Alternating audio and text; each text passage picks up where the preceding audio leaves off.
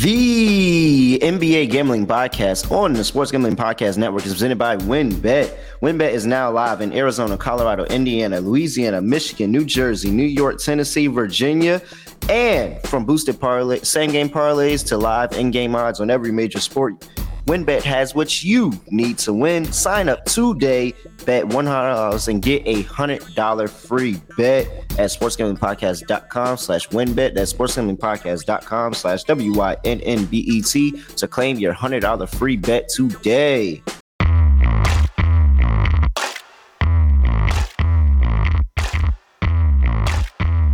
Yes, sir.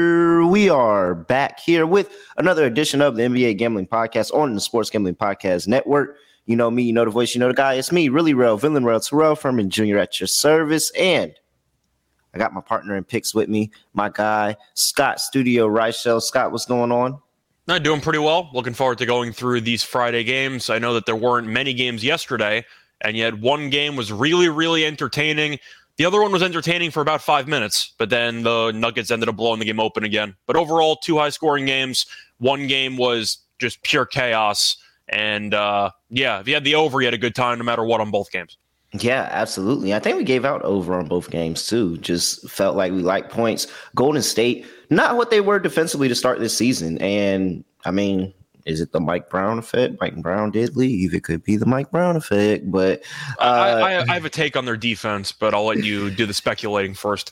Yeah, no, no, no. It's just you know how everybody would be as soon as somebody disappears and something falls off, they're like, "Oh my God, it was this person." No, it their defense just isn't there to start the season right now, and uh, they're having issues. And it was a really well, it still is a really tough road trip. They got uh, the Pelicans later on. But I'm I'm not worried about this Warriors team. I think that if you like their win total or you like them to win a championship, now you're getting them at a reduced price. But I have no quarrels about this Warriors team. Yeah, I think the title part's a little bit of an overreaction if you're really concerned that they won't win the title because they're struggling in the middle of, you know, October, November. Nobody yeah. cares. It, it, doesn't matter. I mean, if you remember LeBron when he originally joined the Heat, they were nine and eight. Like yeah. it, then they just hit a gear, and I know they didn't win the title that year, but they still had a deep run. The point is, it's too early to really tell how much this team's going to struggle long term. You mentioned the Mike Brown effect, kind of half joking. I will mm-hmm. at least bring up one player whose stock I believe has risen more than arguably any other player, and he hasn't played a game yet this season. It's Gary Payton the second. Yeah, 100%. I think it was. I think, he was, yeah. I think he was crucial. I forgot about that. Yeah. And we saw them overcome the injury that he had. Dillon Brooks basically tried to kill him in a playoff game, and he ended up missing about a series and a half. But still, you guys are so dramatic. Um, I know, I'm joking, but still, uh, what, what happened? He fractured his elbow, I think, in that in that fall. Yeah, and he ended up missing a decent amount of time. Then he yeah. came back. He was really the perfect piece for this Golden State defense because he was the opposite of everybody else on the team.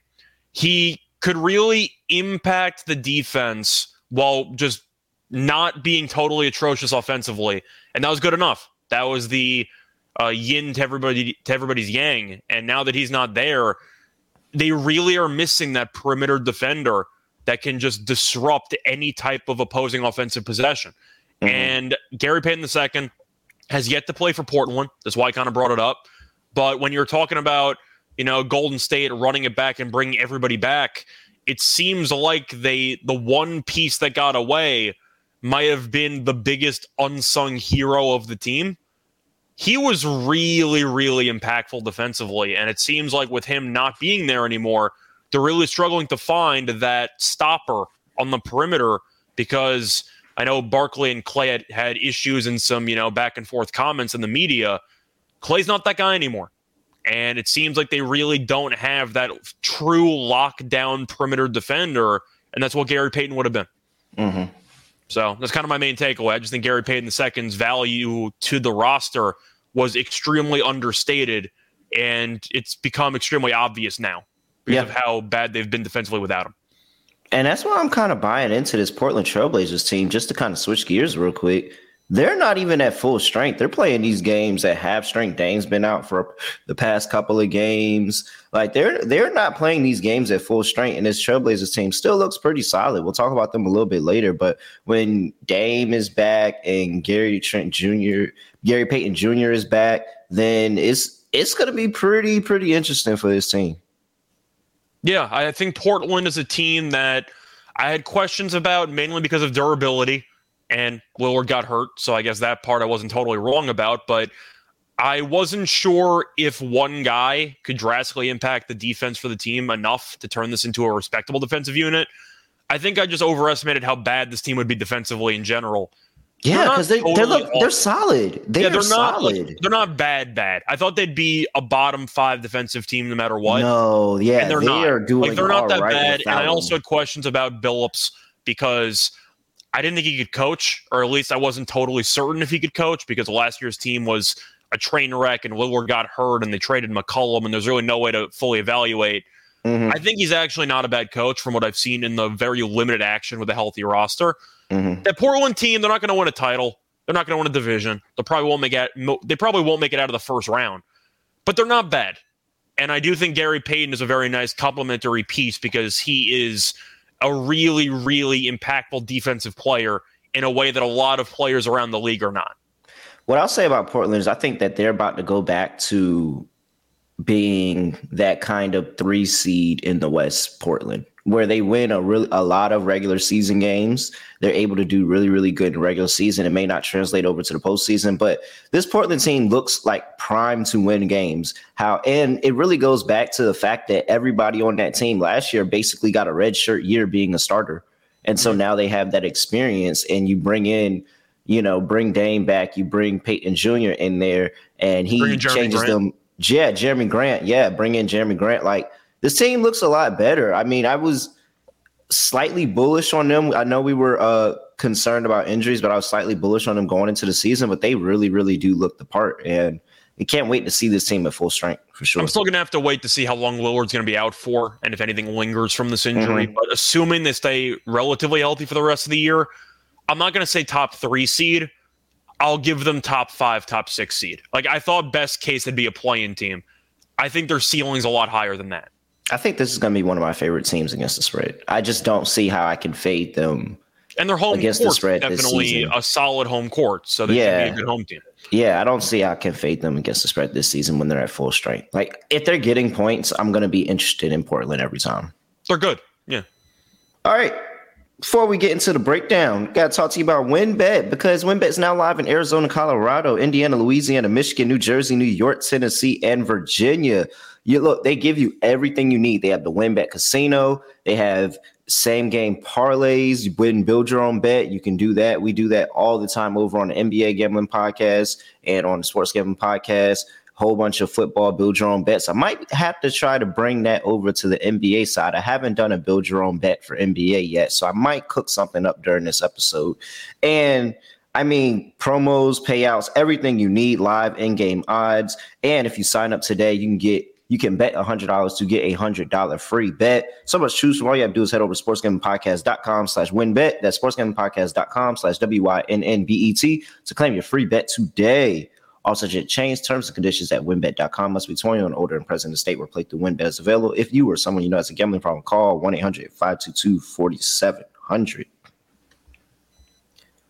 All right, let's go ahead and get into the slate here. We have first up on the docket the Brooklyn Nets traveling to play the Washington Wizards.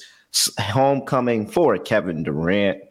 Minus three is the line for the Wizards right now. 223 is the total injury report here. And I see Seth Curry is ruled out for this game. Kyrie Irving has been suspended by the league. And I guess we should start with that. Uh, ben Simmons also out. So no Seth Curry, no Ben Simmons, no Kyrie Irving because Kyrie Irving has been suspended by the Nets organization. I said the league earlier. I meant the Nets organization. He's been suspended for at least five games, could be more, depending if he apologizes. It looks he, like he did apologize on. I forgot what platform it was. I know Shams tweeted it out. It might have been Instagram, might have been something, but it was relayed on Twitter. Kyrie did give a written apology I don't know if that's going to stand because I'm sure people might want an actual, you know, vocal apology. But yeah.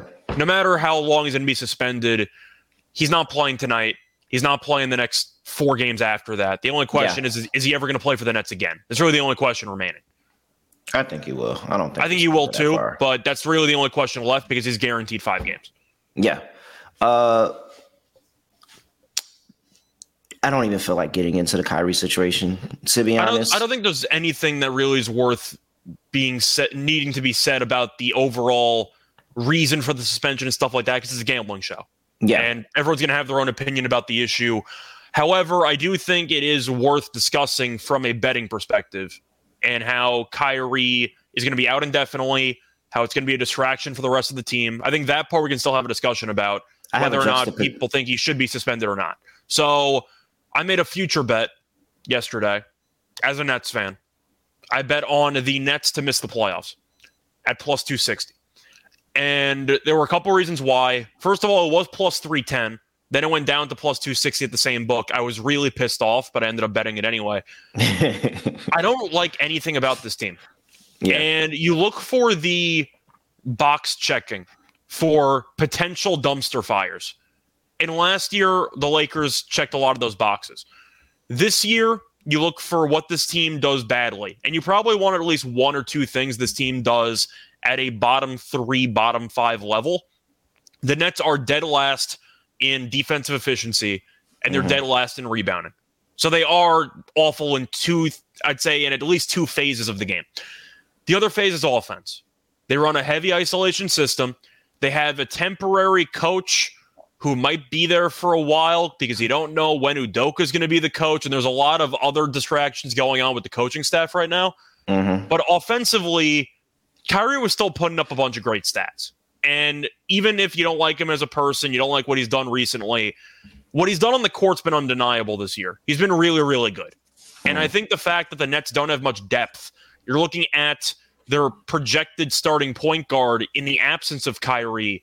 It's either Patty Mills or Edmund Sumner. Like this is really disastrous. Sumner's been really good this year. Sumner's, Sumner's been good this year. I liked him. At, I liked him at Xavier for the record. Yeah, I'm Still. super excited about him. He's the point really is, I do think you're looking at this roster and their bench is a is a train wreck.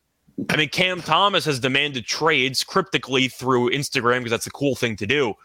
But even random bench players are Don't demanding trades.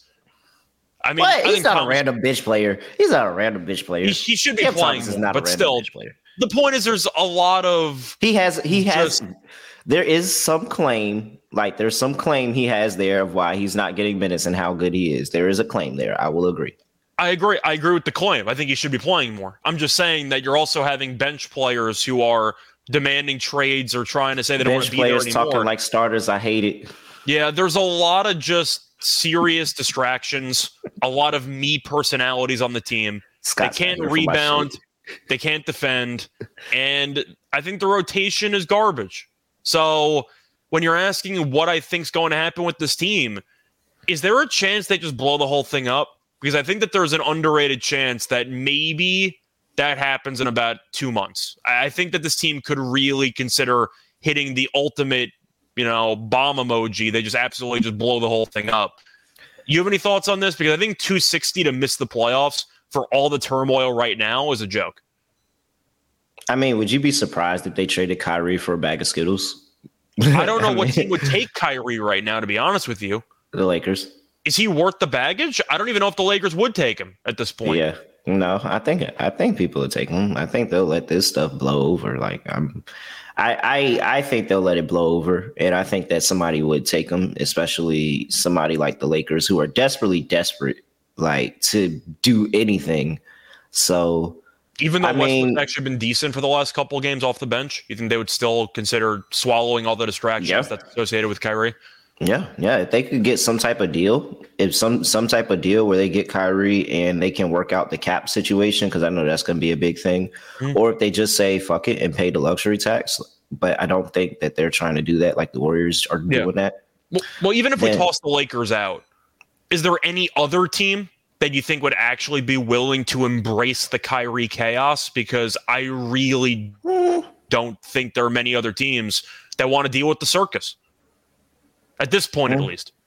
Yeah, I mean, not right at this point in time, right, not right now. But if you're That's telling me we get so closer, the Lakers, I think it's more of a uh, trade deadline. I think it's more of a trade deadline okay. thing. And when that like trade deadline, that's when somebody is like, "Oh yeah, we have a chance for a title. This all this stuff has blown over. It was months ago. Nobody's talking about it for real. Let's go ahead and make the move for him. I know we're gonna have some bad PR for a couple of days, but it's all right because we're gonna have a chance to win the championship. So I'll ask it uh, this way: If you had to price the Nets to miss the playoffs, not including playing. They have to get out of the play and be in the actual bracket.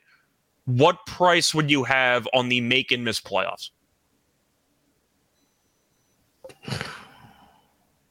Because probably last night, the yes was like minus three twenty, minus three thirty. Yeah, I think no I think it's a pretty I think it's a pretty solid price. I, I think it's a pretty solid price, and you just gotta I mean, you can't set it. You can't set it too low because everybody's coming in on yes, but you can't set it too high because then you're really going to be pissed. I think that three to one was a solid price, and if you're bookmakers, you're just praying to whoever you pray to that Kyrie gets back on the on the court soon. Like that's really it. We also haven't dealt with the KD injury arc of the season yet because it's coming. He's gotten injured like every year since the series injury. So this is like this feels like Sean's Sean's Christian McCaffrey is going to get injured call. It feels like the exact same thing. I'm just I'm just saying the point is if if the Nets can't win with Kyrie and KD this season because the defense and the rebounding are so bad, and now Kyrie's out indefinitely, that's not great. And if KD gets hurt too, this team could be a lottery team. The problem is I think they have like a pick swap with Houston, so I don't know who would get whose pick, but I don't think there's anything to like about this team right now. And I think if you were asking me what the price should be, I think it should be closer to two to one to miss, maybe 180. I think this team's actually a disaster right now. Yeah. So I jumped on it. I took it. As for this game, kind of to segue back in, I'm going to take the Wizards. I got them last night at minus two. I know that you can argue it might be an overreaction because I believe the line opened up at plus one before the Kyrie news came out, and now it it's moved about four points. I don't really care because Seth Curry is still injured. So that's another key guard they probably need a lot with Kyrie not playing. Yep. The Wizards are fifth in rebounding rate.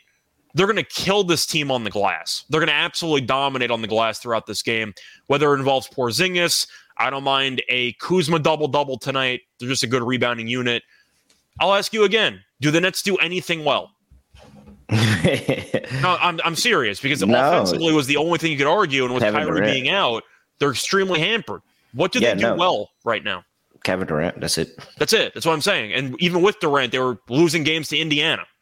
You're missing Kyrie, Ben Simmons, and Seth Curry. It's. I mean, I'm. I can't back that team. Even with Kevin Durant, I can't back that team like that. Just give me the Wizards minus three.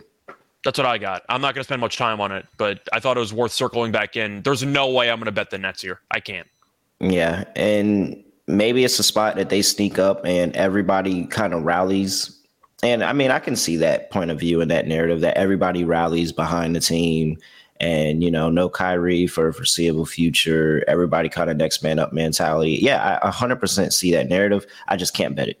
Wizards minus three. I thought about that narrative, but I feel like that narrative usually applies to a very good reason with missing games. Like if a player gets hurt, you can circle the wagons and say, you know, that's our guy. He got hurt. We got to do it whatever we well, can. What I'll say, what I'll say this, what I will say is this: that there are a lot of people that think Kyrie had a, a pretty good reason. Like Kyrie came out and said what he said, but there's a lot of people behind the scenes, and we all know this. It's a lot of people behind the scenes that feel the exact same way as him, and so it very well could be something similar to that course. It could be. I'm just saying when you usually talk about teammates rising up to overcome. Yeah, it's like injury. Time. It's like it's yeah. injury based. It's something that's not a debatable reason for missing yeah. a game. No, no, I understand. I'm not sure if Kyrie even has a good relationship with his teammates because of all the distractions they've dealt with. The fact that he didn't get vaccinated and a lot of players on the roster had to play without him and he might have potentially cost them a playoff run. I doubt it, but that could be an argument that some people make.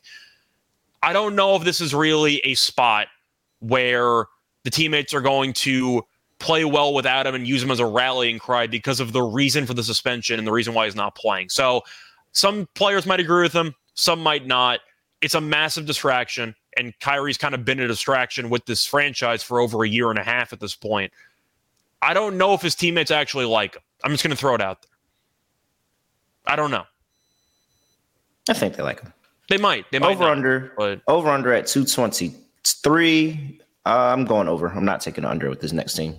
I'm going to lean to the over as well, but I'll go to Washington team total over. I don't know what we're going to expect from the Nets. I was supposed to be looking at it.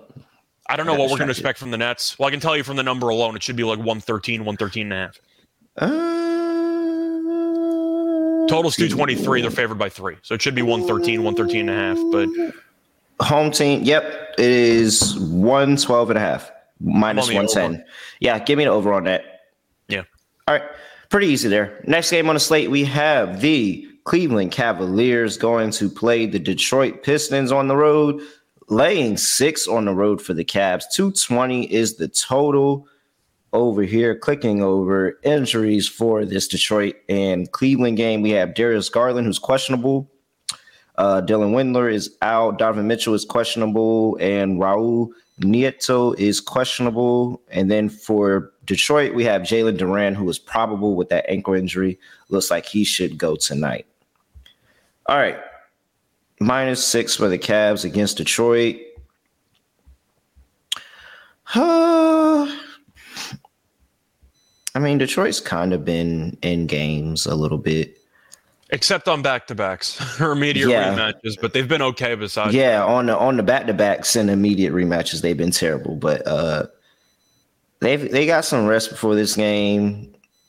I think the in, I think the interior is still going to be even with Duren coming back and coming off the bench. I think they still have some serious issues on the interior of the basket of the game for them. Like they just don't have the bigs or the system just to be able to protect the paint, be a really really good rebounding team. And if you're going up against Jarrett Allen or Evan Mobley, you're going to have to be able to challenge those guys down low. And I just don't know if Isaiah Stewart or Jalen Duren can really get that done. And Um, Duren will probably be on limited minutes.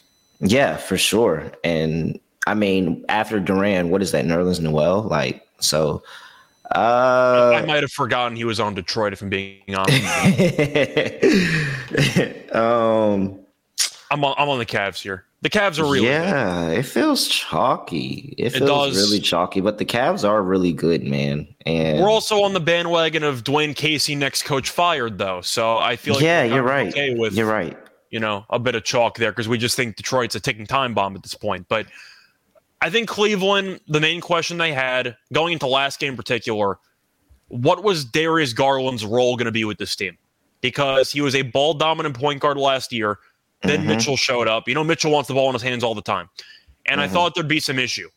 And No. then Garland came back against the Celtics of all teams, who are one of the better teams in the league. And Garland just went off and they won in overtime. It got a little bit hectic late.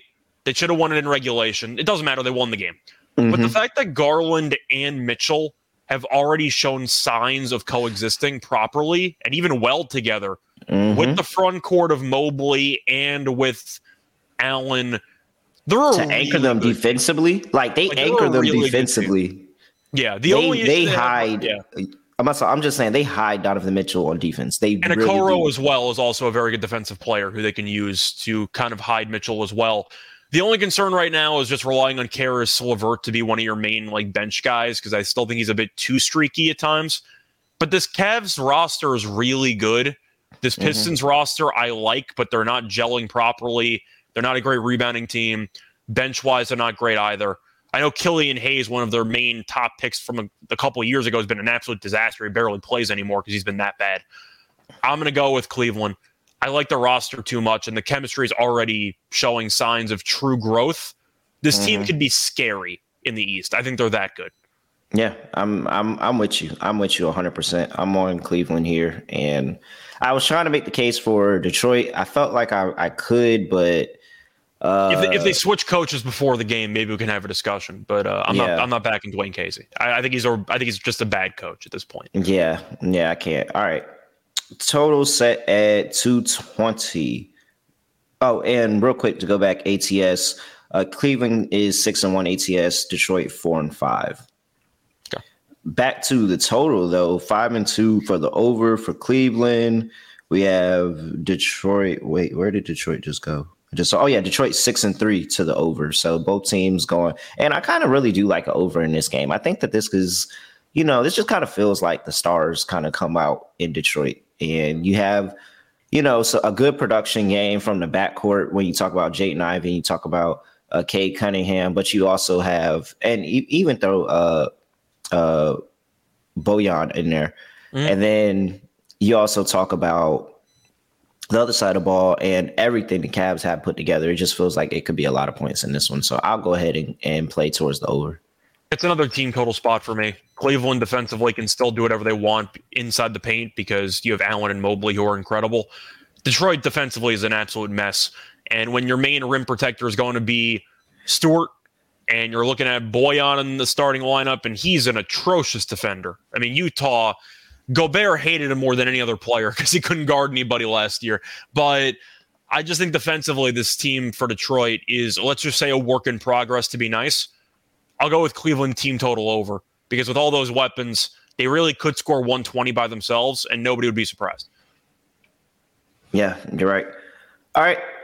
Uh, real quick, let's go to LG in the chat. It said Cavs minus six, Darius Garland assist and double double, along with Jarrett Allen rebounds. Thoughts?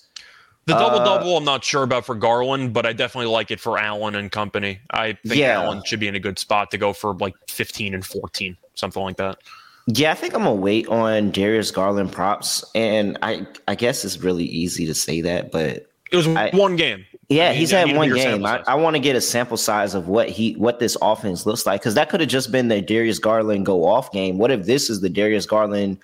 I'm the point guard and I'm just dish everybody off assist game. So I, I, I don't know. I don't know. I gotta wait and see what Darius Garland does. But Jarrett Allen rebounds. Yeah, I love that. Mm-hmm. I agree. All right, let's go on to the next game of the slate. We have the Miami Heat going to play the Indianapolis Pace, not Indianapolis, the Indiana Pacers. I am stuck in football mode. Heat playing at any the Indiana Pacers minus three and a half for the Heat. 226 and a half is the total injury report here. And we have Nikola Jovic, who is out. We have Jimmy Butler, who is out. Bam Adebayo, who is questionable. And for Indiana, Aaron Nesmith, who is questionable with the foot injury. I mean, we're we're getting back to land points with the Heat on the road, and that's always a questionable spot for me. And they're very shorthanded. Very, very shorthanded. Uh so my issue with Indiana is just defensively, they're just mm-hmm. not there. They don't they don't try, and it's Rick Carlisle's. It's Myles Rick Turner has helped a little bit with that, but yeah, yeah, it, he has, he has. But I'm um, I like the Miami's. Yeah, I like the over, and I was just about to say that I like the over because Miami's just been so bad against three and that's what Indiana loves to do. And if you give Indiana a bunch of chances from three, they're definitely going to take them and, you know, convert on a number of them. I I think that this is a sleepy spot for Miami. I think this is a sleepy spot for Miami. And I'm getting some places I'm getting four. You might even find some four and a halves, honestly. I'm gonna just take the points from Indiana. I think Indiana's been a scrappy team and they've been able to keep teams you know, really, really close in games. And Miami at this part in the season hasn't been able to pull away from a lot of teams in this part of the season. They kind of let teams hang around. They let the the Raptors co- cover a couple of three and a halves, fours. Like they let the rap, not the Raptors, the uh, the Kings cover at home the other day. Like the Heat been letting a lot of teams hang around. It's just because they haven't locked in. Like a lot of teams haven't locked in defensively this season yet. And so it takes some time to get that stuff going. I think that's just something happening with the Heat right now. Plus, they're short staffed. Yeah, I think I'm gonna just go Indiana in the points here. I was trying to find a prop on the leading score in the game just to see if I could find some nice plus money. I was going to take a flyer on. I mean, Halliburton should be one of the favorites, but I was going to consider him maybe a flyer on Mathurin. Probably find double digits because he's a bench player, but I think Mathurin has a decent shot of going for a big game here. Mm-hmm. I like the over. I do agree with you about Indiana, though. The Heat, with Heat culture, if you believe in it or not, they're usually good at surviving the absence of big players. Mm-hmm. But the fact that they're only three and a half or four against an Indiana team that's been actively tanking Indiana has not been that bad this year. No, I, they haven't. Halliburton's a very, very good player. There's no debate in that. Mathurin is as good as I thought he was going to be. I was a huge Mathurin guy in Arizona. I think he's good. Jalen Smith's been a pretty pleasant surprise with this roster. Uh, I just think that if you're looking at cohesion, we know even though the Pacers are bad, the fans always show up in Indiana because what else is there supposed to do in Indiana on a Friday night? So the fans will be there. But I'm going to go with the Pacers here. It's a spot where I just feel like the Heat prove that they can, at full strength, compete. They beat the Warriors. They beat the Kings. Nice buzzer beater there, or game winner by Herro. I think that it's a spot where the Heat might just roll over and Indiana decides, you know what? Yeah, we can actually win this game. Let's go. And I think they'll end up pushing the pace. I like the over here. I don't know which center is going to be starting for Miami, mm-hmm. but give me the double double prop on whichever center is going to be starting. Like this is a prime Yurtseven game, even though he's injured. Like if he was healthy, I would have slammed the double double at like three to one, but yeah. I can't. Do yeah. they still have Dewayne Dedmon? Like who's their starter? Yeah, right Dewayne Dewayne Dedmon is still there. Give me the double double on, on Dedmon if I could find it. uh, it makes too much sense, you know. Spot start. I I, I think that he can. Yeah, I mean, if Bam doesn't go, yeah, hundred percent. But this was this would have definitely, and I'm not gonna lie, is been like out for an extended period of time still? I have no idea, but I love. I didn't see guy. his name. He, he was just walking to 15 rebounds as a spot starter. He was like the best. Last yeah, I'm gonna have to go look, and I don't see his name here on the injury report. I'm gonna have to go look into it and see if he's available. Then Yurtseven is a name that you should definitely be looking at. All right, total set at 226 and a half. Is over. there anything scaring you off the over? But Yurtseven's officially out so he's not okay. going to play. He's an ankle Aww. injury. But uh, the point is, Dedmon, if you can find a line on him, you probably won't be able to find a line on him. But if you can, I'd probably look at a double double price. Should be decent. Be assuming Bam doesn't play. I'm on the over. Indiana wants to run. Miami now is going to be using uh, potentially a small ball lineup. You're going to have Duncan Robinson playing a lot of minutes. He can't guard anybody, so that's going to help out the over. I like the over. You have a young team and a team that should be a little bit shorthanded, relying more on the guards. Give me points. I like a track meet in this one. All right. Next game on the slate, we have the New York Knickerbockers going to play the Philadelphia 76ers. Minus, this line has jumped since I made this graphic. Minus three and a half for the 76ers. 219 and a half is the total. I'm assuming going, that means Embiid's playing. Maybe. Uh, Embiid's questionable. Matisse Thybulle questionable. James Harden out. Nothing just saying because you said it went through. It went up a point. According to reports here, it says that Embiid did go through shoot around on Friday. Okay. So I'm assuming it's it. just assuming that it. I'm assuming the line moved because they think Embiid's going to play. If I had to guess. Yeah. All right. Um. Yeah, and it's even gone up half a point to 220 on the total. Mm. So I don't trust the Knicks. Just give me the Maxey over. I'm not going to overthink this. It's really a perfect scenario for Maxey to go nuclear for the next month. Yeah, with Embiid's in and out of the lineup. Harden's out Harden's indefinitely. Out. You're you're going to see Maxey with the ball all the time. You could argue Maxey assists maybe if you think that the defense will start actually, you know, kind of crashing in on him. Maybe he can get his teammates involved. I know the Sixers coaching staff and the overall fans hate Tobias Harris. So the less shots for him, the better. I think Maxey's going to keep doing what he does. He's been dropping basically 30 every game for the past week and change since Embiid's been injured. You can argue Embiid might have a big stat line here, but I wonder if he'll be on a minute restriction or what his story is going to be because he hasn't played in about a week.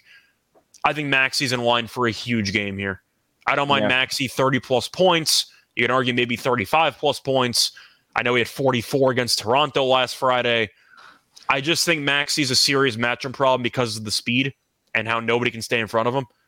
He really is going to have an even bigger green light than he's had for the past week, and that is dangerous. I like the over on Maxey props. Yeah, I'm I'm on that. I like that. Uh, if I had to pick, I'm just taking I'm just taking 76ers minus three and a half. Uh, I'm I'm not going to think I don't trust this New York Knicks team. Uh, and I, I feel like the 76ers, the 76ers typically own the Knicks like tip mm-hmm. like, like they normally just no matter in their good years or bad years, they normally just kind of beat the shit out of the Knicks. Oh, if, if Embiid plays in this game, give me the under on like every Mitchell Robinson prop because he's gonna have four fouls in five minutes. Every yeah. time the Knicks face off against the yeah, 76ers, he's in foul yeah. trouble two minutes into the game. That's he how Jericho Sims and that's how Jericho Sims got a lot of action against them last year. And you know, we realized that hey, Jericho Sims is a good guy that oh wow, confusion. We don't see him that often. Uh yeah, no, give me yeah, give me the 76ers here. They know they typically own the Knicks. All right. Total set at 220. I don't know what to think of this game because Embiid playing is such an oxymoron for totals because, of course, he's Embiid and he can drop 30 in any game. The problem is they play so much slower when he's on the court because he can't run the floor. So he actually hurts the over by playing, mm. which and his transition defense though is pretty bad. So you could argue the Knicks should be able to push. I know you ranted about it last episode. I wasn't on the last mm-hmm. episode. I don't know what to make of that Atlanta game because offensively they fell apart but defensively they were atrocious too. Yep. I think the Knicks have just been a pure over team so far this season. Four, two, and one. I'm gonna lean to the over. I don't feel great about it. My favorite play is Maxey points, so I'm gonna I'm gonna look yeah. over that way. I'm I'm taking over because James Harden is not there to push the pace, and I think that Maxey will inadvertently push the pace a little bit faster than Joe B wants it to be. But yeah, I'll go ahead and I'll take an over on there just because James Harden's not there. And the Knicks defensively been a train wreck. Yep, absolutely. Uh, props. Give me a ladder on Jalen Brunson today. Start okay. me off at 20 and give me a ladder on Jalen Brunson today. Philadelphia guy coming back home. He typically plays well in Philadelphia. He dropped 24 the last game. Game before that, he had 11 off of the bench in like 20 minutes of action. He was three for five, 11 points. So he typically has pretty good games against Philadelphia. First time in the Knicks jersey uh, rivalry, grudge match type thing. Give me Jalen Brunson, just ladder his points all the way up for me. I'll kick it off at 20 for plus money, 25, 30. And I'll probably have a little parlay going on with him and Maxey both to have 30.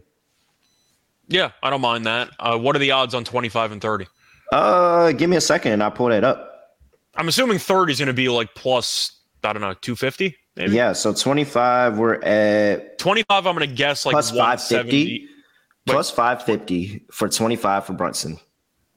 Whoa, wait, what, what's his regular point prop? His regular prop is 17 is 16 and a half.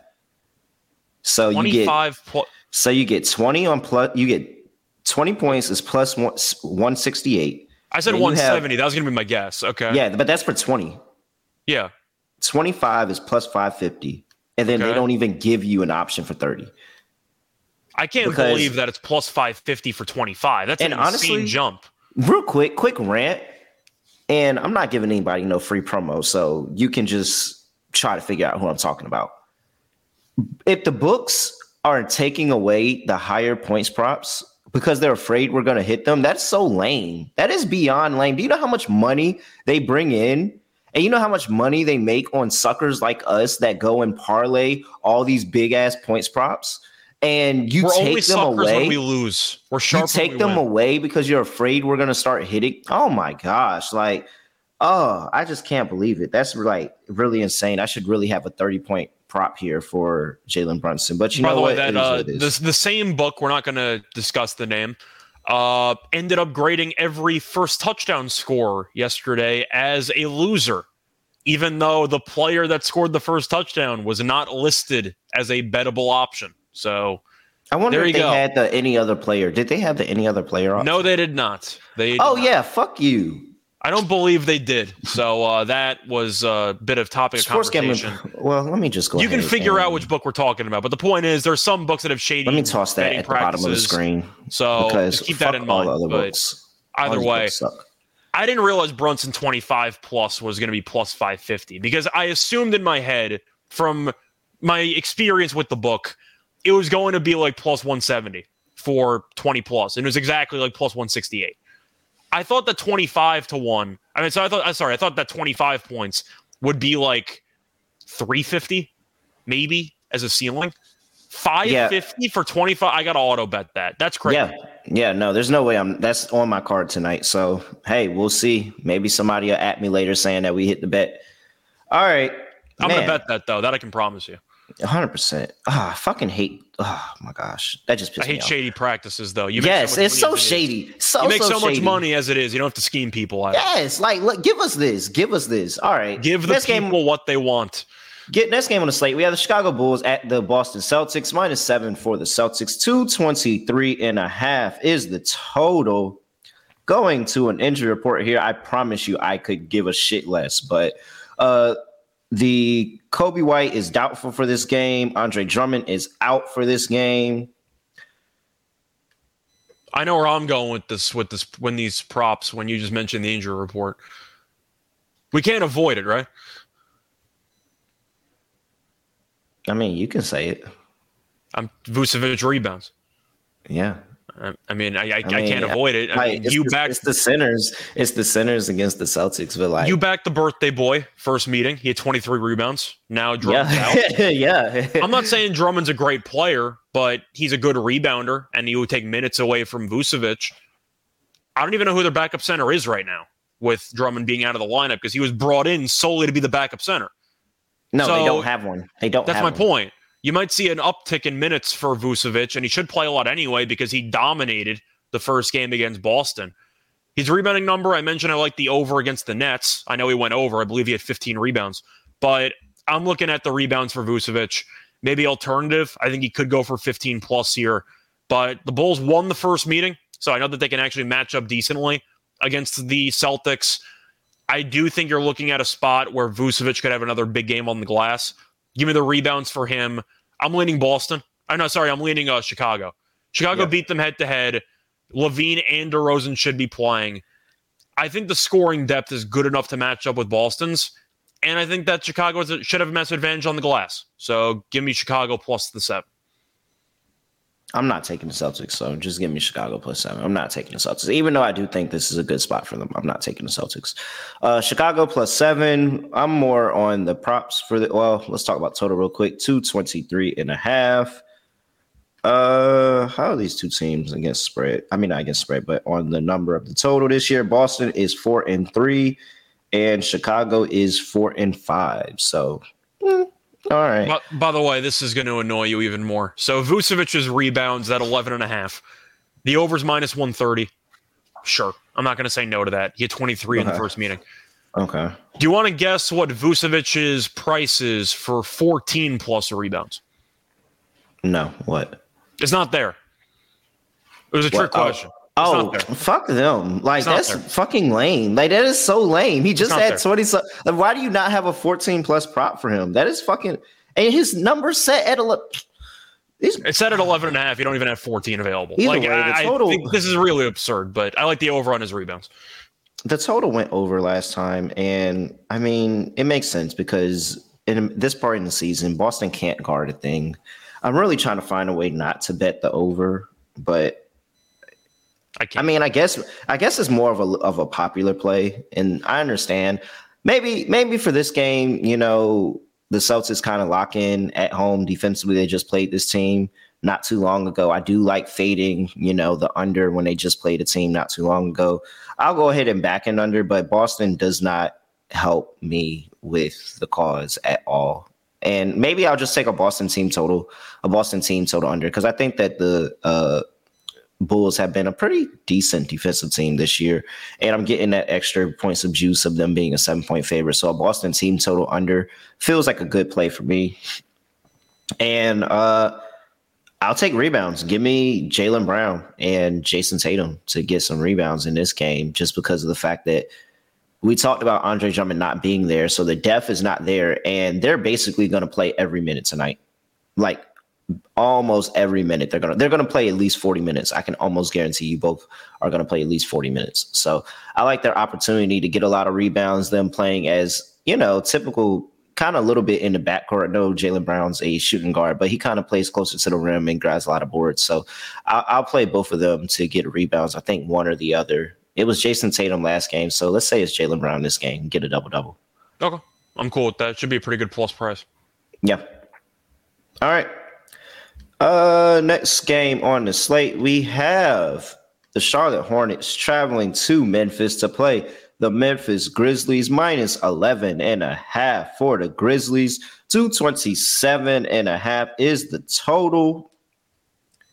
Let's see here. Injury report. We have Terry Rozier doubtful, Cody Martin doubtful, Gordon Hayward out. Shit. who is who are they trying out here? All right.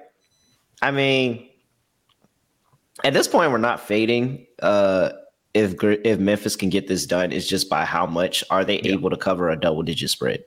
And they let Portland hang around there. I know that they were dominating. I believe they gave up a 19-2 run in the fourth quarter. It's because they're so bad defensively. I know. The Hornets, yeah. though, were so bad against Chicago on a back to back. They were so bad in that game. Uh, I think I have to lean Memphis. Bane played. He had like 29 points. What else is new? Morant's very good. Adams should have a field day in the paint just based on rebounding because yeah. you, you don't have to bench him because Mason Plumlee can't shoot either and he plays a bunch of minutes. So I think Adams could have a great rebounding game here if you want to go for a sneaky prop but I'm on Memphis to win this game comfortably. It's a big spread. I don't know if I can actually lay this many points with an awful defensive team, but if mm. you're asking for my prediction on the game, I think Memphis wins by 20. Yeah, um last two road games haven't been that well for the Charlotte Hornets. They've gotten blown out by 20 in both games. Yeah. Bulls on a back to back in that game too, and they still beat them by twenty. Yeah, the Bull, yeah, on a back to back, still got you know thrashed. So, um, yeah, I can't do it. Not against Memphis. It, it. I was looking for, I was looking for a spot to be able to take a big dog, but I just can't see myself doing it with this Hornets team. Not when they're like, they just keep missing more and more and more. And at some point, I have to say that it's you just can't expect the bench unit to be able to play at the same level as these, as these starters. I think that the Grizzlies, this feels like a, you know, they're just now coming back home. I think they just finished up a road trip. So coming back home, got a three three game homestand. I think this is a good first home game back, and just to go ahead get a really good strong win. So yeah, give me the Memphis Grizzlies minus 11 and a half. I'm not gonna I'm not gonna bet the number, but I'm leaning Memphis as well. I feel pretty decent betting the number actually. I feel uh, okay about it. I, I think I'd probably take an alternative of maybe taking a player performance double, take yeah. like Morant 30 plus points and the Grizzlies to win. Maybe a Morant double double if you want to get sneaky with it. Maybe gets his teammates involved. Take yeah. Bane three pointers, you know, something. But I don't know if I want to lay 11 and a half with a team this bad defensively. I do think Charlotte, though, is really bad. Yeah. All right. Um, what was I about to say? Total set at 227. We have the Hornets, who are four and four to the number on the total, and we have the Grizzlies, who are four three and one. So mm, about the same. Do you want to back an over when a team's number one option is arguably Kelly Oubre? It's PJ Washington. But it's either it's not great either. I'm just throwing it out. not many great options he got. Yeah, there, but Memphis I think it's going to be. I think now I do think that they have like I'm going to be on their props, Oubre and Washington. I'm going to be on their props today because I do think that they score a bunch. I just think that Memphis cleans cleans up this game. I think this is an offensive juggernaut showcase for Memphis, and yeah. that's how they pull away. But I still I still think that this goes over. I think Memphis has a shot of scoring 130, so I'm going to take the over as well. But once again, Charlotte has Oubre and uh, PJ Washington as their main shot creators here. The Oubre props, I have to like the over because even if he misses five straight to start the game, he's going to keep shooting another 15 times. Yep. It's, it's just about the volume. I have 100%. to like the Oubre props. And at one point, he's going to start hitting about 70% of things. So at some point, yeah. yeah. So I'm on Oubre for sure. This actually could be the night he goes off. All right. Next game on the slate we have the the Los Angeles Clippers going to play the San Antonio Spurs minus four and a half for the Clippers on the road. 225 is the total. Look at this, Scott. 51% of money of the bets is on the under, but 93% of the money is on the over. I'm I, I, mean, Clippers team total has been an absolute cash cow. that wasn't a pause, people. That wasn't a pause. I literally could not get my words out. If you're watching, uh, youtube.com slash NBA Gambling Podcast. I, I literally couldn't get the words out. It, I just can't. I don't know. I, I don't know. All right, injury report real quick. Romeo Langford, Zach Collins, and Isaiah Roby. I think I saw the Zach Collins is out actually. Uh, what but I have them all here for questionable. Yeah. And then for the Clippers, they're clean. Uh, that doesn't sound right. I actually well without quite another site, but yeah. yeah. But for the most part, for, for relatively speaking, for the Clippers, they have a clean injury report. I, I, can't I can't stop betting the under on this team. I mean, you have to. I bet the team total under with the Clippers. I had the alternative. I had the 113 and a half against Houston. They scored 109 despite having 34 points in the first quarter. It didn't matter. They end up with 109. And Houston's not a great defensive team by any means. Like Spurs money line in this game. I faded the I, I faded the Spurs last time out, and I said straight up Toronto's going to win this game by 20 or 30. I was wrong. They won by 40 because the Spurs had a full on Wembanyama lineup. I appreciate you for admitting when you were wrong. I was. Uh, I, I looked at that Spurs starting five with no Keldon Johnson and mm-hmm. with no Vassell and said straight up, this is the worst starting lineup of any team this season, and it's they're going to get killed. Yep. And Very. Toronto came out and beat them by 40 and scored 140 plus points. Now the Spurs get everyone back. So it was a temporary tank job for one game. It was a spot tank job, which I capitalized on. But Keldon Johnson being back, Vassell being back, I still like Poeltl at center. The, this team, when healthy, was pretty good, and they started the year what five and two. Yep. I'm completely tossing last game in the garbage. It was a game yep. where they said we have some somewhat injured players.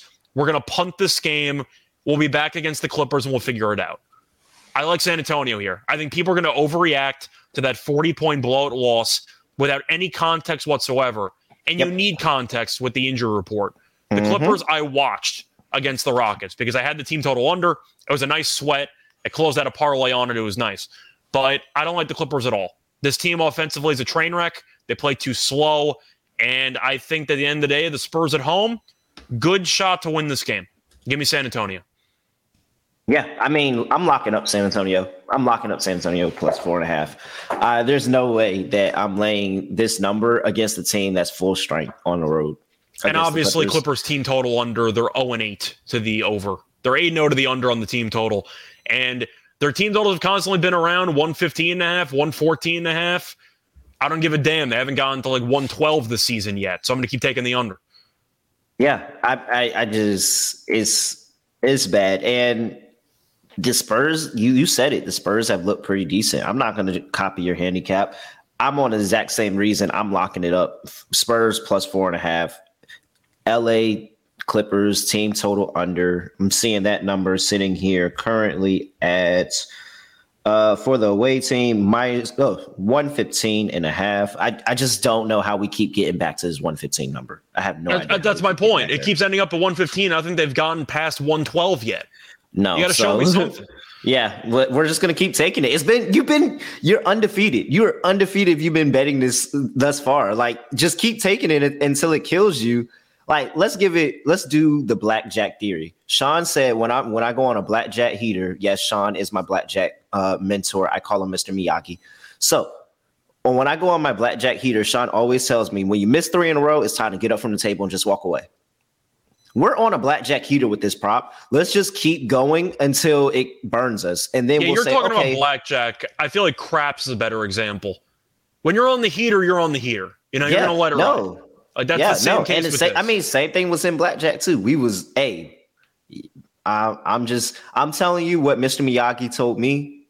Let's just ride this until it absolutely burns us because they can't get close to the number. They're not even getting close. Just saying, you're you have one guy at the table in craps. He's got the hot hand. He hasn't rolled an actual seven in about an hour and a half. At some point, you got to just keep riding it. Yep. 100%. The Clippers team total under is going to be that massive moneymaker for me so far because I've been all over it and it's been very kind to me. Thoughts, right. I'm sure. Let's go next game on the slate. We have the Golden State Warriors finishing up their road trip. I'm pretty sure they're finishing up this road trip because it's been a really long road trip. Uh, yes, they are finishing up their road trips with the New Orleans New Orleans Pelicans. Pelicans are laying four and a half, two twenty three and a half is the total for this game. Injury wise, I have Herb Jones, who is probable, and Brandon Ingram, who is probable. So looks like we're having a full assortment of staff here. Four and a half for the Pelicans. Can you please find me some way for how I can sensibly back the Warriors in this spot? Um, you're kind of just hoping that Curry goes nuclear if he even plays. I, I, there's really nothing to like about Golden State right now besides overs. But that's really the main way to go. Yeah. You're you're at the point where the Warriors have won several championships. Of course, they won last year. And Steve Kerr's messing with the rotations. These are the defending champions, and they're messing with rotations. Like they got serious problems. Yeah. And all the chemistry they had last year has gone out the window because they can't stop anybody. I'm still salty that New Orleans lost to the Lakers last time out. Really mm-hmm. salty about it. Because when you got a coach of the year future, you can't afford to give away free wins. But New Orleans should dominate in the in the paint. Golden State's a bottom 10 rebounding team in the league. You have Valanciunas, you have Zion, Ingram's back. I gotta like New Orleans here. That's also assuming Golden State's at full strength, which I don't think they're going to be because it was a competitive game. It was a game where a lot of the starters had to play a bunch of minutes. If you hear a last second scratch of Curry, maybe Jordan Poole, maybe Andrew Wiggins, nobody would be surprised at all. And Kerr does stuff like that. Like it, I'm, I'm surprised Kerr hasn't even told us beforehand already that he's not playing somebody. I'm expecting Klay not to play. For example, I don't think Klay's going to play tonight. Pure guess on my part. Yeah, if you like Pelicans, you got to bet this number right here. You have to yep. bet this number right here if you like Pelicans. If you're on Warriors, you just wait, just wait because it's not going to drop. The line's not no, going to drop. No chance. So if they, if everybody plays, it's going to stay here at this four and a half because this four and a half is if everybody's playing. But I'm on the over, but I, I do think team total over might be the way to go. I do think at the end of the day, New Orleans might win in blowout fashion. If you want to talk about yeah. a good get right spot or just a good spot to take some anger out, you have a full roster after Ingram missed about a week with a concussion. You just handed over a free game in overtime to the Lakers the game prior. Now yeah. you're returning home. New Orleans at the smooth it's it's the Smoothie King arena, right? Yep, Smoothie King. So far, the home crowd. I'm about to go. Hey, it's Smoothie King Friday. I'm about to go get some. Uh, I would not not gonna lie. I could kind of use a smoothie or a Slurpee right yeah, now. Hey, no, Smoothie King Friday is five dollars, like a large smoothie, five dollars. Yeah. So you're telling me the crowd's going to be into it and they have discounted smoothies? Yeah, I'm going with the Pelicans. they're, they're going to be ready to roll. Come on. All right. So Get the energy shot on there with the smoothie. Yeah, they're ready. Yeah, yeah. All right. So Man, I'm really trying to force myself on Golden State because it's just so much to like. It's the ultimate contrarian not, spot. Yeah, and it's so much not to like about the Pelicans in that last game. Like that, like I know we sit here we talking about how you know super pissed we are. Like I'm really pissed they gave that game away. There's no reason. One, they shouldn't. They shouldn't even been back in a reason to be back in the game because they were so bad to start the game, and then they you, found you a way. You just needed Daniels to back. make a free throw. Daniels yeah. makes a free throw, you win. So yeah, and so. Whatever I'm still, you know, I'm still have this stat about road back to backs, road teams on back to backs early in the season, and they're like some 50, 60% covering on the road with because everybody assumes that, you know, they're on a back to back, they're gonna be tired, they're not gonna, you know, on the road, home team's gonna be very locked in, all that. It's a very, very good trend that's been going on for years in the NBA. So because we've agreed on everything on the slate thus far, I will pivot and I'll go Golden State just because everybody's betting New Orleans. And I honestly, truly, in my experience, every time I've been on the side of New Orleans when everybody's on New Orleans, it just doesn't go my way. It didn't go my way last time mm-hmm. with the Lakers. I just don't like betting New Orleans when they're a, a public team. When they're a public team, I do not like betting New Orleans. So, yeah, I'll go Golden State here plus four and a half. I'm just trying to think of how Golden State's going to stop anybody in the paint in this game. Oh, absolutely not. They're I have, have to, no. They're going to have to be unconscious. This is going to have to be unconscious scoring by both teams, which is why we're on the over. And I once again, if you wanted my hot take, I think Klay Thompson's not going to play. Yeah. All right. Next game on the slate, we have Toronto Raptors going to play the Dallas Mavericks. Mavericks are minus three and a half at home, 216 and a half on the total. Going over to an injury report, we have uh, Fred VanVleet, who is questionable for this game. 75% of the bets, 78% of money on Toronto. Completely understand after they completely destroyed the Spurs last game. They won the last two games by 30 plus because they killed Trae Young in Atlanta by oh, sure did. Prior. Probably a little bit of overreaction there. Probably a slight, slight tad bit overreaction. Uh, let's. What have these two teams done against each other recently? Dallas has actually done very well in that dead against. I feel Toronto. like it. Yeah, I feel yeah. They, Dallas has won the last three. Uh, they might have won la- five of six or like five it's, of seven. No, nah, it was three or five. Well. Yeah, they won the last three. Then Toronto won the two before that. They've uh, won 114, 110 in Dallas in the 2021 season. Last season, they they swept the two games 103 95 in Toronto and 102 98 in Dallas. And I mean, it makes sense because Dallas can be a really good defensive team. And last year, Jason Kidd had them locked in on defense. They were a really, really good defensive team. I haven't seen that from them this year. It just kind of feels like that they're letting, you know, open shooters make open shots. And uh well, that's why Jason Kidd got fired from Milwaukee. He gave up too many corner threes. Yeah. And so I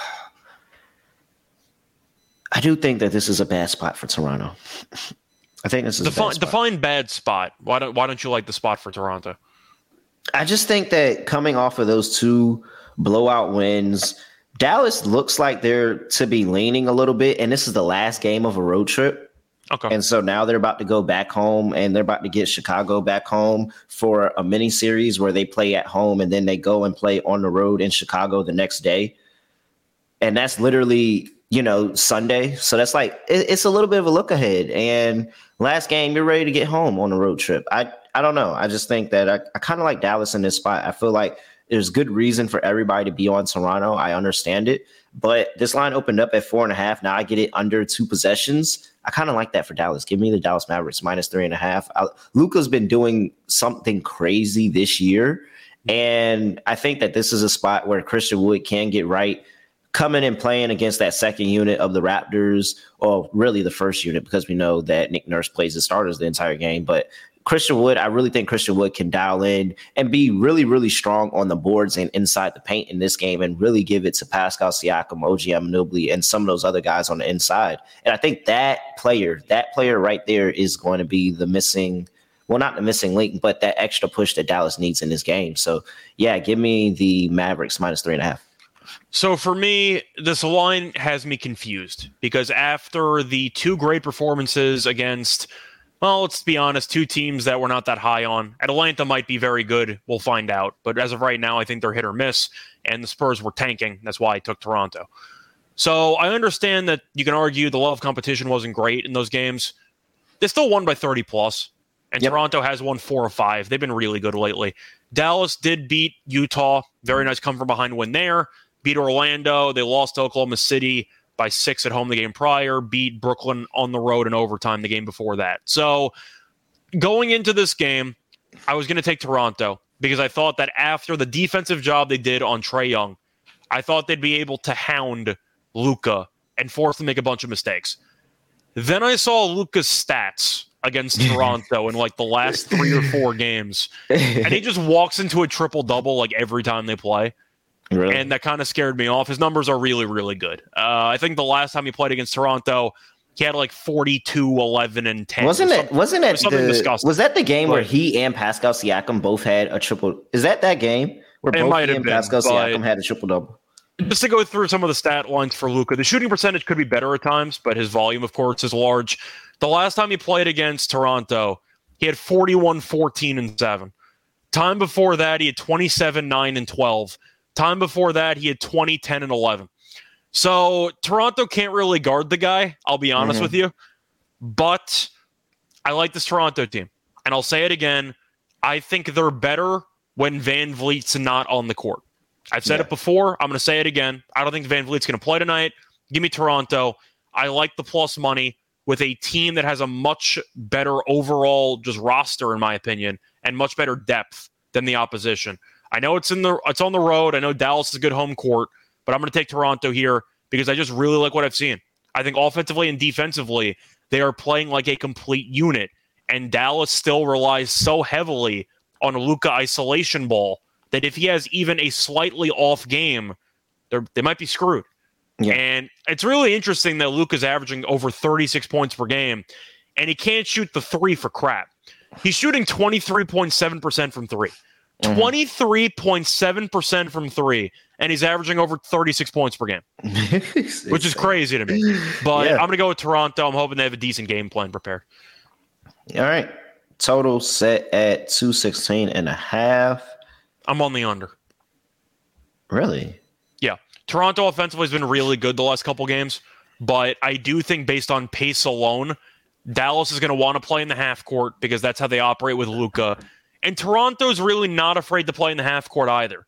We've seen them go up tempo against the likes of Philly and Atlanta. The Spurs didn't have anybody's. They were just playing a scrimmage basically and just had a bunch mm-hmm. of wide open dunks. But Dallas, a good defensive team. It's mostly the pace for me. I think Dallas is going to do whatever it can to play in the half court because that's what they want to do. Give me an under. I think you'll see a very competitive, lower scoring game in this one. I'm, I'm on the under, which might sound surprising, but I like the under in this spot. No, no, I'm with you. All right, uh, yeah, you you, you swayed me. I just I was fating this Mavs scene, but no, you swayed me. I, I like the under. And and it's been some reverse line movement. 84% of bet, 72% of money on the over. Come down two points. All right. Next game on the slate, we have the Portland Trailblazers going to play the Phoenix Suns. Minus 10 and a half, minus 11 looks like now is the line.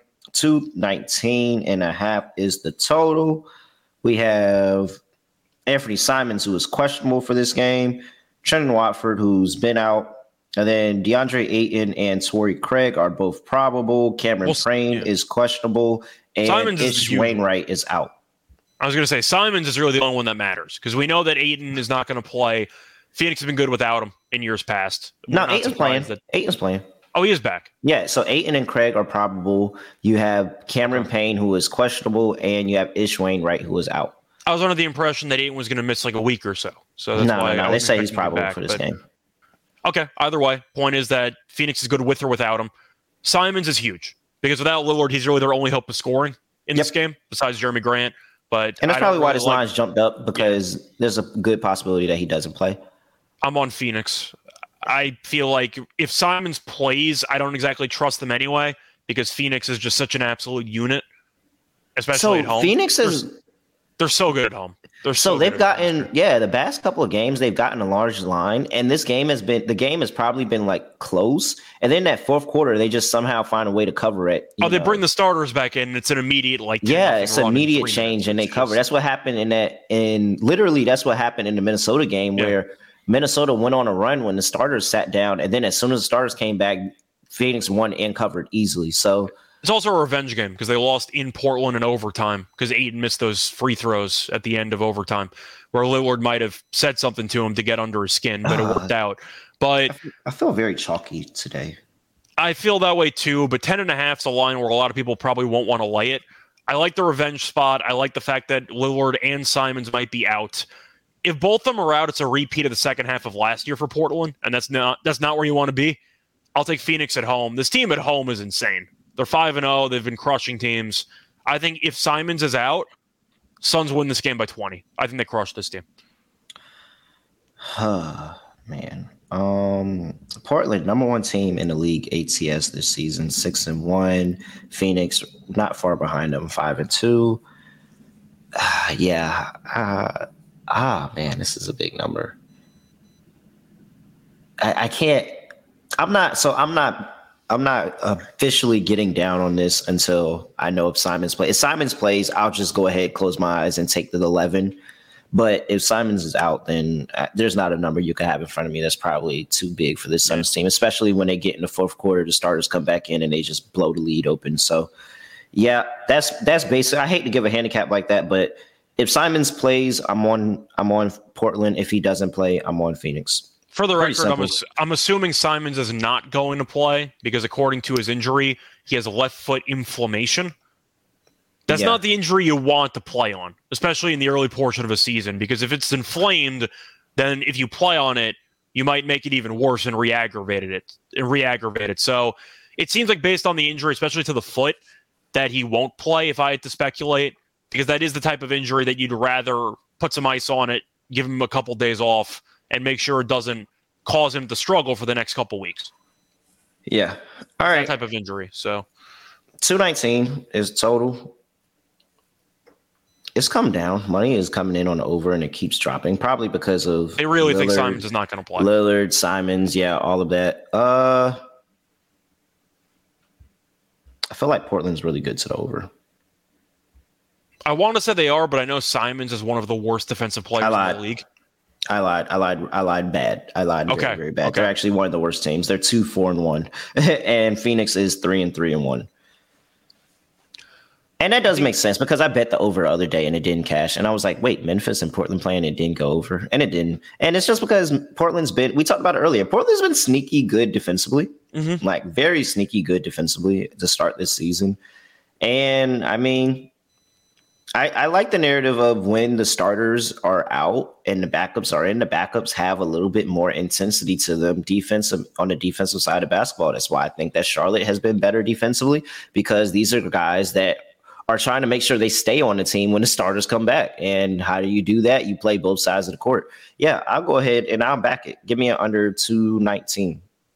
Yeah, I think for me, I'm going to end up going with the under. I don't feel great about it because Phoenix could score 120 here, and I wouldn't be surprised. but I'm going to go with the under.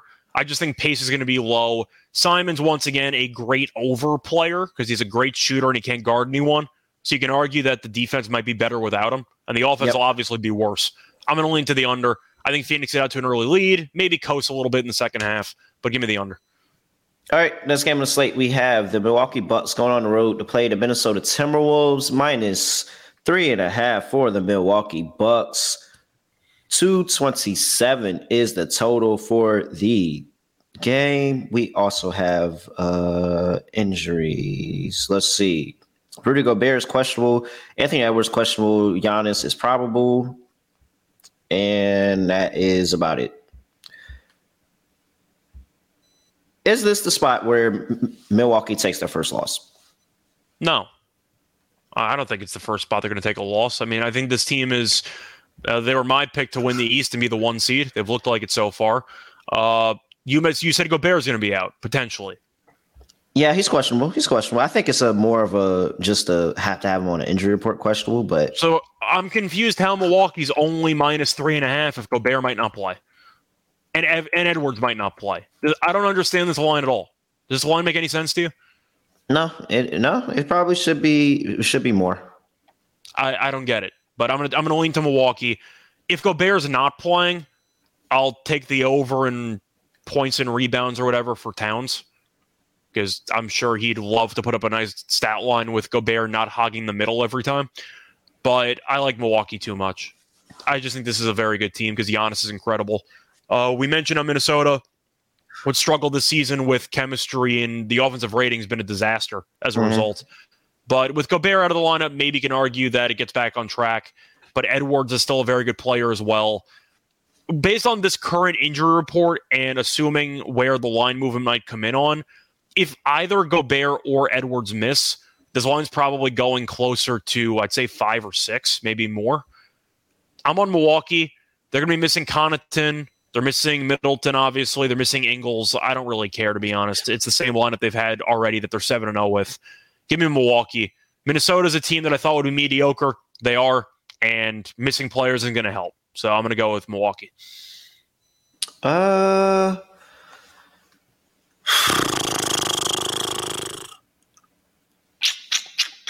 Um, man. So Milwaukee has their number last had their number last year. Won both meetings last year, 113, 108 in Milwaukee. Not Milwaukee, Minnesota had their number. Minnesota won both meetings, 113, 108 in Milwaukee, and one in Minnesota, 138, 119.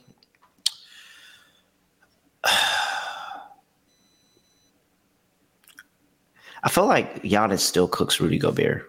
I'm we just talk, trying to remember this. Yeah. I'm trying to remember this off the top of my head, and I feel like Giannis still cooks Rudy Gobert. I just like, know we I, talk all the time about Minnesota's bench being a train wreck, and now they might be missing Gobert and Edwards. So I don't really know what I'm supposed to like about this team right now. I'm assuming both of them play. I think both of them play. So I'm I'm in my handicap. I'm assuming both of them play. I, I agree with LG though, because LG mentioned in the comment, "Is it a trap?" It feels that way. I'm yeah, and it really does. But normally, if it's a trap, I just kind of accept the fact that I'm dead. But I think I'm leaning the side of the trap in this one, just because these have been pretty close to meetings. Minnesota this year is an under team. They've been able to hold teams, you know, to pretty decent uh, production. And if you're telling me just it's just the size and the massiveness of the bodies, like the the massive size of the bodies that they have to throw at Milwaukee, to throw at Brook Lopez, to throw at Giannis, to throw at Bobby Portis, like it if just Go, feels, if Gobert plays. Yeah, if Gobert plays for sure. This all goes out the window if Gobert and Edwards doesn't play, but I also think that they have what like I also think they have the players offensively to be able to keep this. I don't know. I'm a. I think this is a game they get up for. This is a game they feel like they can win or four and four. I'll, I'll back. I'll back Minnesota here plus three and a half, and I reserve the right to change my mind if Anthony Edwards or Rudy Gobert is out. So I'm going to lean Milwaukee because if either of them are out, you're going to see a massive line movement in favor of Milwaukee. I'm right. not going to bet this actually. I think this is definitely trappy. It, I don't understand this line at all. But if you want to talk about where line or where money might come in, I will assume one of these two will be out. Gobert had zero. He, Gobert had one field goal attempt against a backup center. Yeah. In the Phoenix matchup. That's embarrassing. Like, I think he has to be injured to some degree. So I'm going to go with Milwaukee. But once again, it does seem very trappy, and I don't feel great about it. All right. Next game on last game on the slate. Let's go ahead and finish out, get the people out of here. We have the Utah Jazz going to play the LA Lakers. Minus three for the Lakers. 228 is the total. And injury report wise, here we have uh Bolmaro, who is out. Fontecchio, I don't know how to pronounce that. Uh questionable for Utah, LeBron probable, Anthony Davis questionable. If it goes anywhere of the of the course, Anthony Davis is going to play. Minus three for the Lakers after they just came and won two straight against this Utah team. 53% of the bets on the Lakers, 97% of the money on Utah. and yet the line moved from two and a half to three. I don't know what to make of that. I really want to. Like I want to sit here and say Utah so bad. I really like Utah as a team. I think they're fun. I think they're going to get mauled by AD and LeBron on the glass and on the interior. I don't know how they're supposed to stop either of them. I think this line is too short, man. I like Utah when we get like points, like when there's value yeah. on Utah money line, five or six or more points. We yeah, I don't like, like getting like Utah. Like, yeah. I don't like getting Utah as a favorite or laying a small number. I really don't like that. And but I hate taking this Lakers team as well, which is also equally as frustrating. I'm going with the Lakers minus three, and it's because of what you said that I think that Anthony Davis and LeBron are going to dominate them on the glass. It's going they be, have to, right? I mean, they're against who? Olynyk and Vanderbilt to get them to foul Markkanen, like yeah, Markkanen, like it. And Markkanen size alone, I don't think strength wise he can compare to either one or the no. other. But yeah, no, I, I think Jordan Clarkson is going to have a pretty good game here, and you know just how Maybe Pat Bev kind of pivots over to Clarkson at one point, trying to slow him down. But I think Jordan Clarkson can have a pretty decent game. Just looking at that Lakers rotation, seeing him pick his spots, probably get the matchup that he wants to get, and just being able to cook. But the Lakers have looked a lot better with Russ coming off the bench, like they have. The, they have looked a lot better, and Russ has looked good coming off the bench, being able to play how he wants to play basketball. And my friend texted me the other day. He was like, "Hey, Russ looks like magic coming off the bench," and I'm not gonna lie.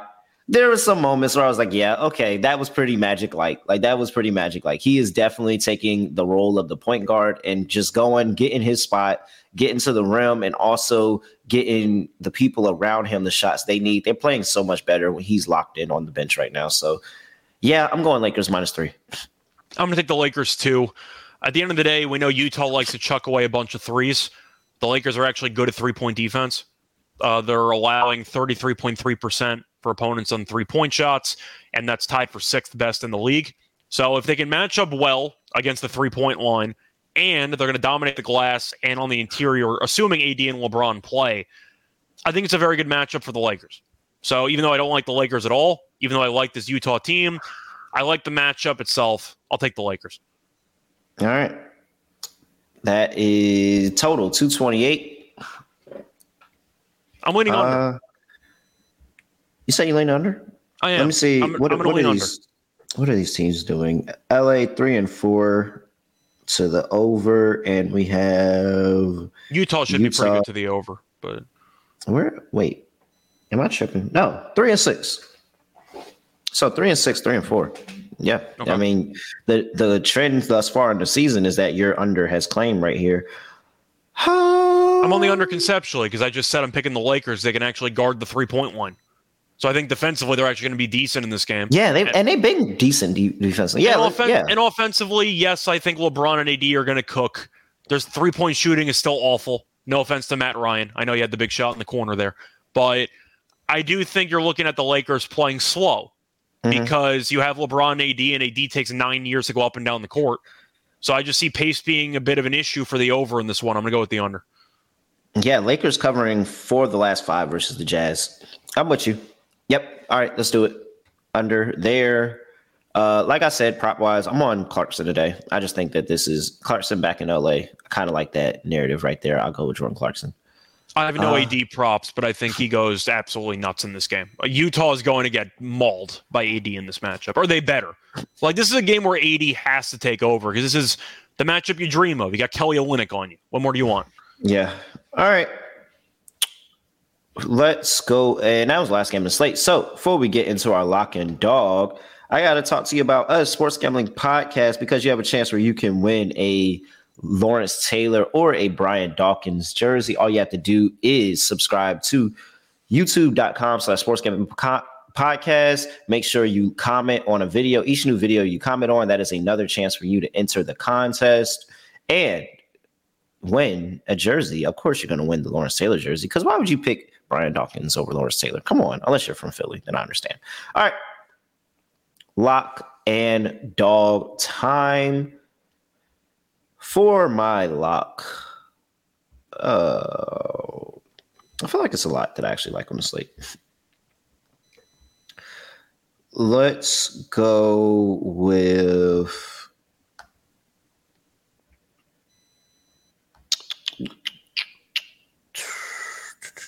Uh, yeah, let's just take the points with Spurs. Give me the Spurs plus four and a half. Uh, that's that's a lock. Even if they lose this game, they lose it close. This, this isn't anything that the Clippers run away with. Give me the Spurs plus four and a half. They're full strength. I think that that last game was an anomaly because they were missing three of their best players in the game. So, yep, I'll do that. Spurs plus four. That's my lock for my dog.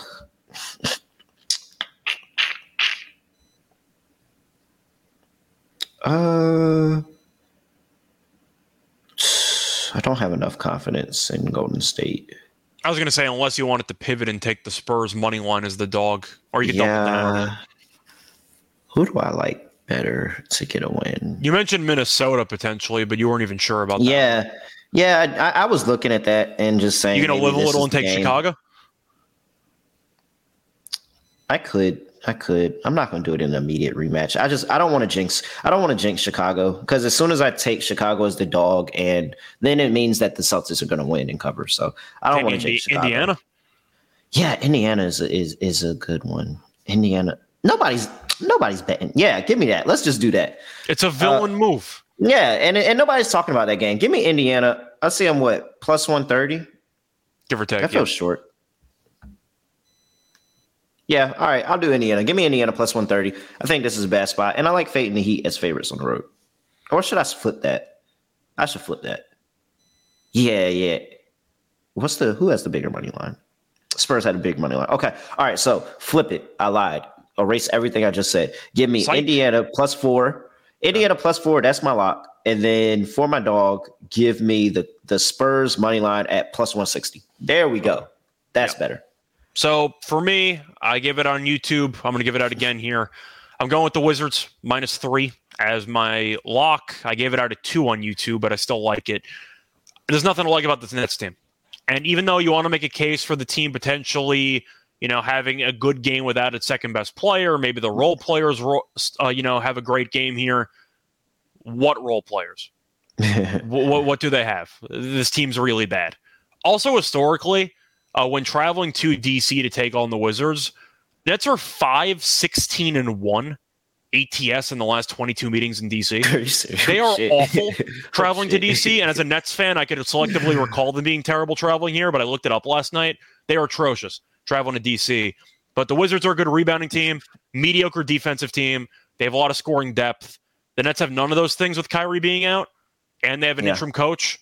I think it's a really bad spot for the Nets. I'll fade them for the foreseeable future, and I'll go with the Wizards there minus three as my lock. For my dog, I really, really wanted to take a player prop, but they wouldn't give me the 14 damn plus rebounds, and I'm pissed. So I got to figure out what the hell I want to do because I clearly wanted Vucevic to have a very good rebounding game, and yeah, now I'm just salty. Uh, so I got to find something else. San Antonio, I'm tempted by. It better be up there later. That's all I got to say. I am so annoyed that it's not there. Uh, can I get double double? Is that plus money? Maybe I doubt. I doubt it would be plus money, but I'm kind of scrambling unfair. here. Uh, let me let me help you look. I'll do that much. It's a bunch of garbage. No, it's not even here for double double. All right, All right, hold on. Let me go to. Uh... I can say the name because we're roasting them. I mean, it's not free promotion. We're roasting. We're just roasting the book for being bad. Right? Isn't that like a rule? You can say the name if you're. I don't know. I'm not. I'm not getting cussed out by the by the bosses. okay. All right. My bad. I might have accidentally said it there, so apologies. But I think you know what I'm talking about. Whatever. I'm passionate about my All right, bets. Man. Let's. Uh, oh man. Let me see if we can find.